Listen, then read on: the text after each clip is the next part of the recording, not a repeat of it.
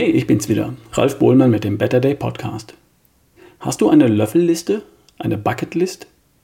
Das Wort Bucketlist stammt vom englischen Kick the Bucket, was so viel bedeutet wie die Löffel abgeben. Eine Bucketlist ist eine Liste der Dinge, die du erlebt oder gesehen oder gehabt haben möchtest, bevor du irgendwann mal deine Löffel abgibst. Oder weitergibst, wie ich lieber sage. Schließlich gebe ich meinen Platz auf dieser Erde ja irgendwann mal an jemand anderes weiter, zum Beispiel an meine Kinder. Die Idee dieser Bucketlist ist, dass du mal die Dinge aufschreibst, die du gern erleben würdest, sehen würdest, haben würdest. Mach eine Liste. Und dann fang doch mal an, die Dinge auf der Liste zu tun. Und sie nicht nur länger als Traum in deinem Kopf herumzutragen, bis du eines Tages feststellst, dass die Zeit dafür leider abgelaufen ist. Weil du dich zu alt fühlst für einen Marathon, weil die Malediven keine Inseln mehr sind, sondern leider untergegangen, weil du nicht mehr die Kraft hast oder den Mut oder die finanziellen Möglichkeiten oder, oder, oder, oder. Ich möchte meine Träume wirklich erleben und ich habe festgestellt, dass das t- tatsächlich geht, mit etwas Mut. Ich habe vor einigen Jahren mal eine Bucketlist, eine Löffelliste geschrieben. Im Urlaub, in der Toskana, am Pool. Ich hatte ein Buch gelesen, das Café am Rande der Welt von John Strelicky. Das ist eine Erzählung über den Sinn des Lebens. Und nach der Lektüre habe ich nachgedacht und aufgeschrieben. Auf meiner Löffelliste stand unter anderem, ich möchte ein Buch schreiben. Ich möchte ein Land zu Fuß durchqueren. Ich möchte einen Porsche neun elf besitzen. Ich möchte vor fünfhundert Menschen auf der Bühne stehen und mit Applaus verabschiedet werden. Ich möchte Asien sehen, ich möchte Nordamerika sehen. In diesem Urlaub habe ich entschieden, dass es Zeit ist, die Dinge jetzt einfach zu tun. Worauf soll ich denn noch warten? Auf der Liste stand nichts von meinem damaligen Job, von den fünfundzwanzig Jahren, die ich bis zur Rente wohl noch arbeiten würde. Andere Dinge, die ich mir vorher mal vorgenommen hatte, hatte ich längst erledigt. Mein Studium, meine eigene Firma, meine Familie, meine Kinder, ein Haus, zwei Autos, ein paar Marathons, Triathlons. Mein Leben lief ja. Ich hatte eine tolle Familie und alles, was man gewöhnlich so anstrebt. Ich bin nun mal der Typ, der ab und zu neue Projekte braucht. Ich habe noch in dem Urlaub begonnen, darüber nachzudenken, wie ich die Dinge auf meiner Liste auf die Reihe kriegen könnte. Ich hatte praktisch ein Projekt, von dem Augenblick an, an dem ich die Liste aufgestellt hatte. Was heißt das eigentlich, ein Land zu Fuß durchqueren? Welches? Ja, Deutschland, warum nicht? Von Ost nach West schien mir langweilig.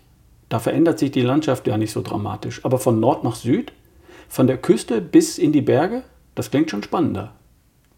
Im April des Jahres darauf bin ich testweise in einer Woche durch Dänemark gelaufen.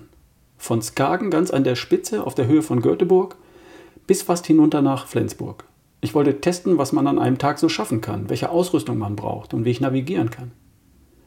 Am ersten Juni bin ich dann in Hamburg losgelaufen mit dem Ziel Oberstdorf im Allgäu.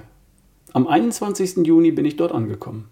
Nach etwas mehr als einer Million Schritten und achthundertdreiundsechzig Kilometern zu Fuß. Diese drei Wochen werde ich niemals vergessen. So wunderschöne Erinnerungen, die ich für den Rest meines Lebens in mir tragen werde. Was stand noch auf meiner Liste? Ein Porsche neun elf kann ich mir nicht leisten. Wirklich nicht? Was kosten die denn? Gebraucht. Ich habe im Internet einen silbernen Porsche neun elf Carrera aus dem Jahr neunzehnhundertachtundneunzig gefunden. Handgeschaltet. dreihundert PS, fünf Komma zwei Sekunden von null auf hundert. Nur achtundzwanzigtausend Kilometer gelaufen. Stand mehr als zehn Jahre lang bei einem italienischen Millionär in der Garage. Traumhafter Zustand. Was sollte der kosten? vierundzwanzigtausend Euro? Ich habe ihn für zweiundzwanzigtausend Euro bekommen. Mit freundlicher Genehmigung meiner Frau.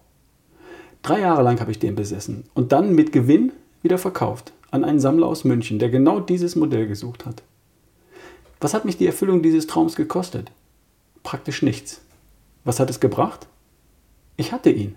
War geil, hat Spaß gemacht. Tolle Erinnerungen. Vielleicht hole ich mir mal wieder einen, wenn ich meine große Garage habe. Das Buch habe ich geschrieben. Verkauft sich sogar nach wie vor so gut, dass der Verlag weitere Auflagen druckt. Vor fünfhundert Leuten habe ich mehrfach auf der Bühne gestanden und das war wirklich cool. Im September habe ich wieder fünf Auftritte vor jeweils fünfhundert Menschen. Das macht echt Spaß.